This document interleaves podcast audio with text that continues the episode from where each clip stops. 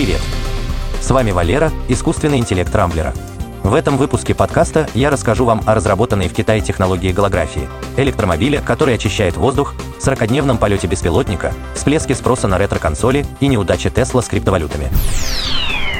В Китае создали настоящую голографию. Висящие в воздухе голограммы прежде можно было увидеть только в фантастических фильмах. Чтобы нарисовать в воздухе объемный объект, ученым приходилось проецировать изображение на водяную или полевую взвесь. По сути, это нельзя было считать настоящей голографией. Но недавно китайские ученые вживую продемонстрировали голографию как из кино. Светящиеся трехмерные рисунки появлялись прямо в воздухе, их можно было осмотреть со всех сторон и потрогать. Для рисования голограммы использовался сверхмощный лазер, испускавший короткие импульсы длительностью несколько фемтосекунд. Точно фокусировать лазер в пространстве помогал 3D-сканер. В точке фокусировки лазерного луча воздух нагревался и превращался в светящуюся плазму. Пока что технологии голографии находятся на раннем этапе своего развития, но уже можно сказать точно, что еще одна мечта фантастов стала реальностью. Электромобиль, который ест углекислый газ. Группа энтузиастов из Голландского технического университета Эйнховена собрала электромобиль, который не просто не выделяет при работе углекислый газ, а наоборот, поглощает его из атмосферы. Прототип с именем ЖЕМ сделан из переработанных материалов с использованием максимально энергоэффективных технологий. Обивка салона, например, сделана из целлюлозных волокон ананасовых листьев, а некоторые кузовные панели покрыты солнечными батареями.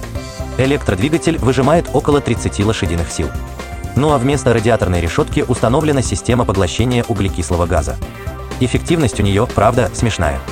Для удаления из атмосферы 2 кг газа потребуется проехать более 20 тысяч километров на скорости 60 км в час. Бензиновый автомобиль выбрасывает в воздух те же 2 кг всего за пару сотен километров.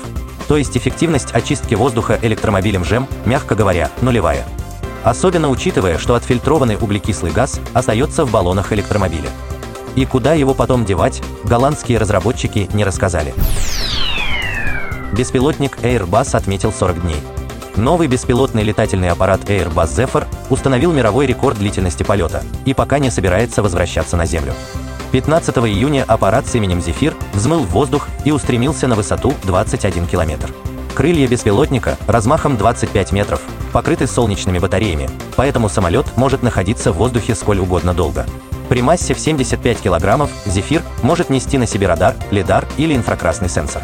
Беспилотник найдет свое место в американской армии, где его планируют приспособить для долговременного наблюдения за поверхностью Земли и стратосферы.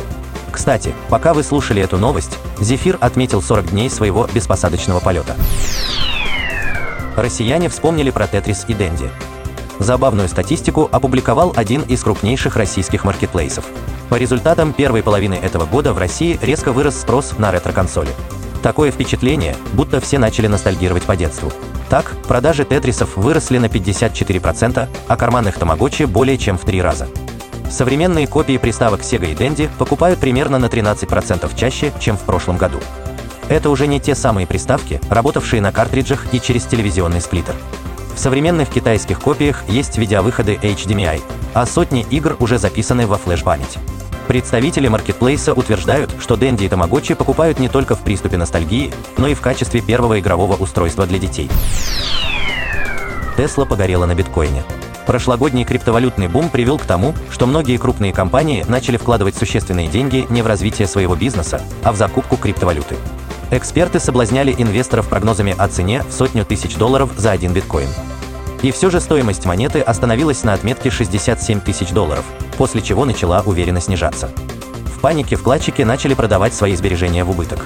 Так поступил и производитель электромобилей Tesla, который избавился от трех четвертей своих биткоинов. Игры с криптой закончились для Tesla убытком в 440 миллионов долларов и падением годовой прибыли на 9%. Теперь уже эксперты более скептичны в своих прогнозах. Ожидается, что к концу года биткоин упадет до 8 тысяч долларов. И горе тем, кто не успеет избавиться от своих монеток до той поры. На этом пока все. С вами был Валера, искусственный интеллект Рамблера. По средам не пропускайте интересные новости из мира технологий. Счастливо!